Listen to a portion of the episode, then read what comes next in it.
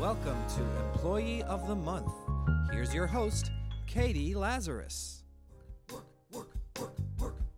Welcome to the Employee of the Month show. I'm your host, Katie Lazarus, and I was so excited to sit down with Lin Manuel Miranda at the Bell House to interview him about his prolific and fun and eclectic career. I want to just shout out to our band, Arthur Lewis and Shockwave. They are an instrumental part, pun intended, about um, live tapings of the Employee of the Month show, and they are also key collaborators with Lin Manuel on Freestyle Love Supreme, their hip hop rap group, which you must go see. I just saw them at Joe's Pub, and luckily for you, they play there again and again. So go check out Freestyle Love Supreme. Also, go check out Hamilton Mixtapes, which is Lin's latest project. He had an off, off, off Broadway run at the White House, that is whitehouse.gov, um, where he showed what he was working on. I can't understand if he was like, you know what, Barry Obama and Michelle, they probably don't go to out to the theater that much. I'll just try this out and see how it works. But it was a beautiful rendition of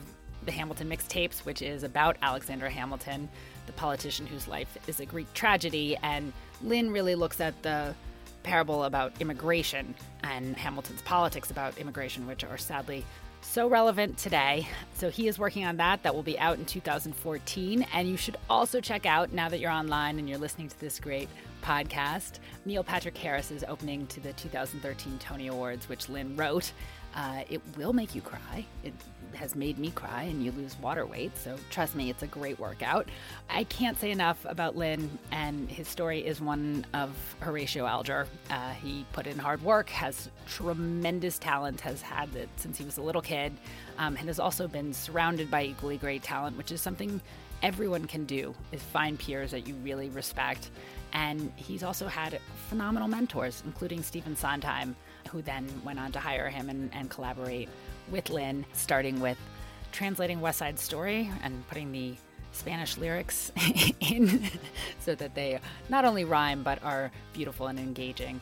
Uh, something Lin manages to do over and over again. I didn't get to talk to him about his new role on How I Met Your Mother or being on The Sopranos, our modern family. He just does too many things, but this is a great introduction to Lin Manuel. So hope you enjoy our interview in five, four, three, two, and one. Isn't that what they do on Broadway? No, there's a reason I'm not on Broadway. Okay, enjoy my interview with Lin Manuel.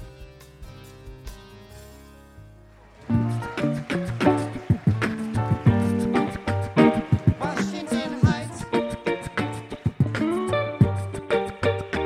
Washington Heights. So cute.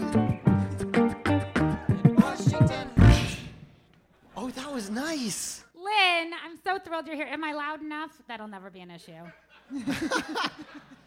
um, when is it appropriate for someone to say things like, and now welcome Lin Manuel Miranda when they are as white as snow? Oh, if you can pronounce it, it's fair game. I, I go by Lin to most of my white friends because I can't stand the word manual and me in the same They sentence. call you Lin Emanuel, Li- right? li- or Lynn Manual, and I just think this instantly. oh, that makes sense. For your Masturbating- podcast listeners, yeah, can you- I'm can making you a describe- jacking off motion. I decided because you are such a huge hit on Broadway, just to and because people s- fuck up your name, to just say that I would make you an honorary member of the tribe, Lynn Emanuel Mirandenburg, Oh, thank you. Happy Sukkot. for outstanding service to Jews, gays, and gay Jews. Fantastic. My audience. That's your audience, right? On Yes, Broadway. That's the Broadway audience. So I want to hear about your overnight success, which started when you were in college at a small school in Middletown, Connecticut. Indeed. We- Wesleyan University, of which you are also an alum. I was going to bring you a rape whistle. Um, And we were going to take back the night like Justin Timberlake? Yes. So tell me, tell me a little bit about that. You started writing in the Heights in Yeah, I actually I started writing musicals in high school, and I have to tell you that our amazing uh, singer keyboardist Arthur Lewis, I've known him since third grade, and he was my Tony in West Side Story when I directed it senior year in high school, and he was in my first musical called Nightmare in D Major, which wasn't pretentious at all. And, um, and so, yeah, I, I wrote 20 minute musicals in high school, and my first full length musical was In the Heights, and I wrote it my sophomore year in college. It obviously immediately right after went straight onto Broadway. no, not even close. so wh- what what happened in between? Um, a, a couple of things. So it was originally sort of this 80 minute one act show. It was my closest attempt at a, at a full length show. And um, two kids who were seniors at the time um, saw the show. They actually watched it from the lighting booth because they were on tech crew. It was Neil Stewart and John Mailer, who is Norman Mailer's youngest son of the billion kids Norman Mailer had. Well, yeah, so he saw it and he said, Lin, because he actually looks like young Norman. He was like, Lin, we're going to take this to Broadway. And um, I said, okay, we're having a keg party at Home Avenue. And, um, and I sort of put the script in a drawer for two years, but they got in touch with me when I graduated. And they were very resourceful. They, they took the basement of the drama bookshop and converted it into a black box theater. Um, and so they had this sort of home base and uh, little black box theater in the middle of Midtown. And so I met with them the week after I graduated. I met Tommy Kail for the first time, who was formed the company with them. And went on to be a director for you? Yeah, yeah. He, he, he kind of approached me. He had the script and a recording of it and s- sort of came at me. He's like sort of the smartest guy in whatever room he's in, and he kind of came at me with, okay, it's really great, but in Washington Heights is a, is a Welcome to the World song, and it's your third number, and it should be first. And Usnavi is great, but he's, he's only in two scenes, and he would be a great narrator because all the stories pass through his store. So why don't you have him be the narrator, and you could have that song be first? And I was like, hi, I'm Lin, nice to meet you. um, but he was, um, he was really smart, and all of his ideas were really good. And so we sort of started having a conversation on how to make the show better, and that conversation went on for six more years. And then how did it get onto Broadway? Um, we, we, we did readings in practice, the basement. practice, practice. Yeah, we did readings in the basement of that bookshop. The first year was sort of the best version of what I could write by myself. I learned I don't know how to write dialogue really well. Um, it was it was becoming this operetta. It was becoming a pseudo rent in the bad ways. Like you know what, you could just say that. You could just say that instead of singing it. And we um, candy bar wrapper and. Um, and so we, um, we, we went about looking for a book writer, and we found Quiara, who had just graduated from Brown and went on to win the Pulitzer Prize for her amazing plays. She was sort of the missing piece, and then we all worked for another four years together once she came on board. So that's overnight success. It's, it's actually eight years. Right. and so then you have your first Broadway production, and you get nominated for how many Oscars? Oh, so Oscars, Tony, sorry. That's okay. I already feel less than because you demoted Okay, me. Okay, good. Um, but we, we got nominated for 13 Tonys, and we took home four, which was nice, including the big one. And that was that was really necessary because it was you know we were the Latin hip hop musical and you know you're, Which are a dime a dozen on Broadway, let's be real. which are a dime a dozen and and really make the old Jewish ladies who spend money on tickets want to go to theater. They go I I, I hate rap but I love this. We needed them to say that to to have a successful run and they and they loved it. Thank goodness. and one of your admirers is Stephen Sondheim, and you guys are close collaborators now, and you've um, done two things together, and he's put you in stuff. Do you like G Chat with Stephen Sondheim? No, but you know what? I do send him any Sondheim related internet things that happen. So there was an article. There was um there was a BuzzFeed article about an ice cream man in Queens that plays Send in the Clowns. It's like the only truck, and it's like you can tell someone programmed it by hand, and it's like.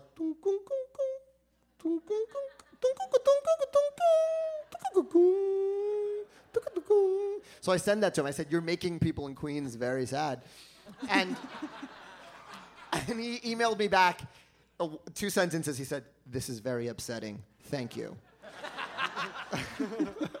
and you don't know quite how to take that, but you know, I, I sent him all of that stuff. I'm, I'm the annoying young guy who's like, "Look at this thing that happened to you." I probably bother him a lot.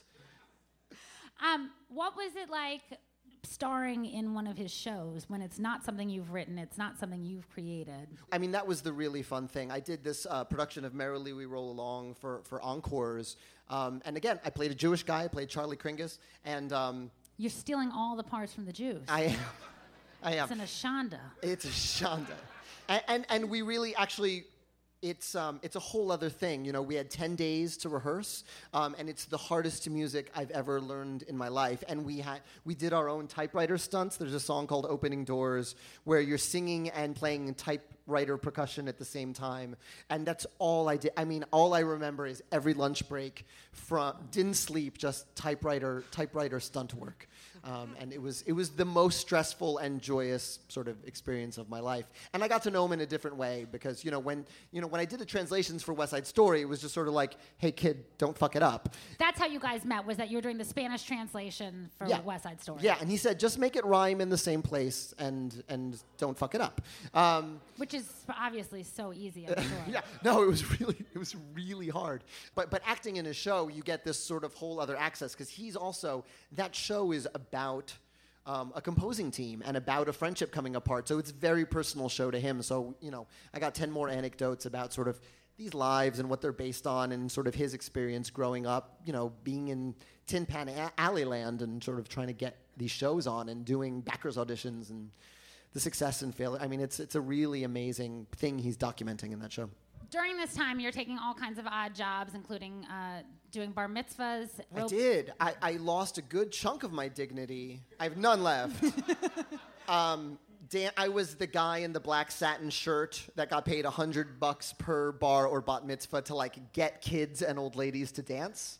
Like they come with entertainment groups where they're like, Rachel, you're a woman now. Who's your friend? Um, and and you know you learn you know when you're a theater major you learn a lot of skills that will not do you any good. But one of the things you learn is mask work and how like you can kind of have a new identity with a mask. There was a bar mitzvah where we had where we had to wear carnival masks. And so i'm in my black satin shirt my black pants like with a mask on doing carnival. And i got groped by more old jewish ladies. Like it was like it took my identity away. And we were like this is they were like this is property. We can touch this and I got fully molested by like old ladies at Rachel's bat mitzvah in Syosset. So I have no shame, and I think I left most of it at Rachel's bat mitzvah in Syosset. Speaking of feeling violated, you also wrote what a segue! you wrote the lyrics for robocalls uh, from various politicians. You you've actually. Uh, I wanted to hear about that because you also did theme music for so many wonderful politicians. I think Spitzer I was one did. of them. I Fernando did. Ferrer. So, so my dad works in politics. He's just finished Thompson's campaign, and that's fully over as of yesterday. And so I was sort of the cheap in-house music, and and I paid my rent by writing like my dad would call me, and he would be like, "I need 30 seconds of smooth jazz for a Sharpton radio spot." Um, To be fair, And I would write 30 Lin, seconds of Lin, to be smooth fair, jazz. your dad uses a, uh Bluetooth. Yeah, and he has a Bluetooth in his ear at all times. He's that asshole. He's the guy like, and I need and Spitzer, it needs to be Latin, but not too hello. And like midway through, he's talking to someone else, and you have no idea because he's got the Bluetooth in. So I wrote music for Spitzer's first gubernatorial campaign. I wrote for Hillary's Senate campaign, um, and all of this sort of just like general background uplift music. The fun ones to write are the ones where the negative ads, because they'll be like, you know, it's just you just literally have to put like your hand on a minor chord with strings. so it's like it's like I, I don't know. Uh, Mark Green thinks Latinos should jump in the river. no thanks, Mark. Freddie Ferrer.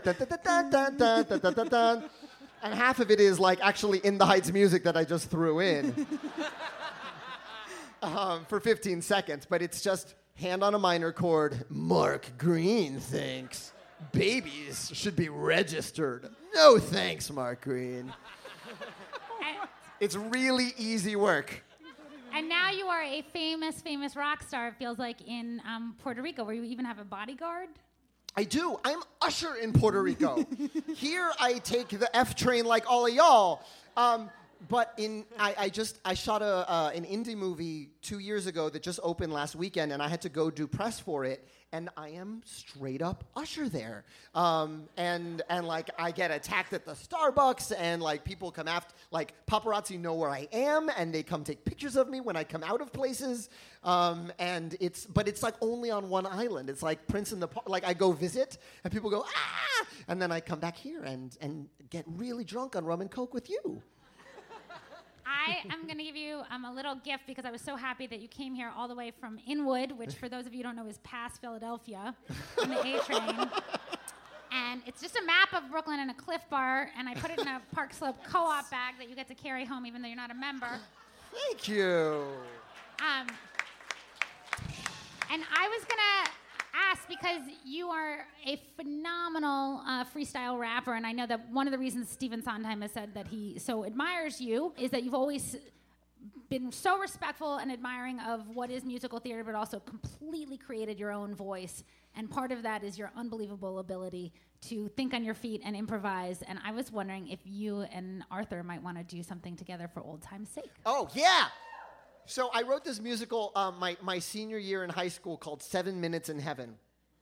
What And is that? It is. Uh, about? it's about your first unchaperoned party in middle school, and um, the first halfway good song I ever wrote was this. This song. It was called Beverly's Song, and it was Beverly going to her first. Um, unchaperoned party, and I thought Arthur's here, and Arthur was around for it, so Arthur could sing it, and I'll play it. Um, you can hear a song I wrote when I was 17 years old. I did not play Beverly in high school, for the record. All right, let's welcome Lin Manuel and Arthur Lewis.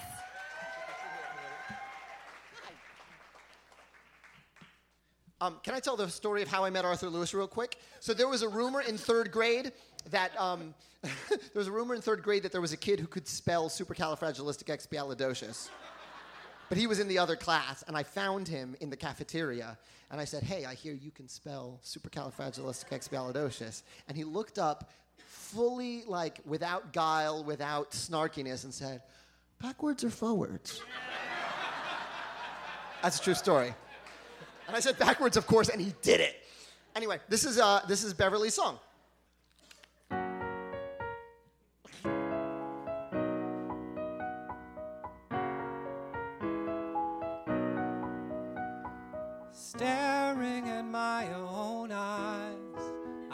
See how much my face has grown. Is this what I'll look like when I'm old? Cause it's kinda strange, about to change. There is a party tonight. Amy hired a DJ to come and play. And I've been feeling sick inside all day. I wish Amy's parents away. Cause everyone's acting crazy. In sixth grade, everything was very clear. You guys go play, we're fine right over here. But suddenly we're interested in what they have to say. They're just as stupid as they were last year. That's not entirely true. Last week in Mr. Haig's class, Justin Gomez turned and smiled at me. I just froze and smiled back sheepishly, turning crimson red, the blood rushing to my head. I thought to myself, oh God, my stomach feels strange, and my palms are all sweaty and gross. Reflection is changing, and I wonder if I look this scared up close, cause I am afraid. I don't know what to make of seventh grade. I don't know what to make of seventh grade.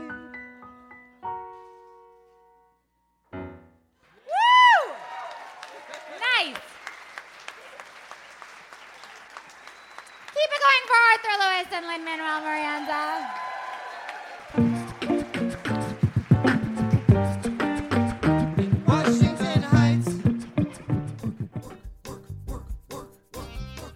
Thank you for listening to this episode of Employee of the Month. I also forgot to talk to Lin about all the stuff he's done in children's television. He helped revamp Electric Company on PBS. Him and Anthony and, and a bunch of their cohorts uh, worked tirelessly on Electric Company. And you can see Shockwave, who is the beatboxer on Employee of the Month shows, live shows.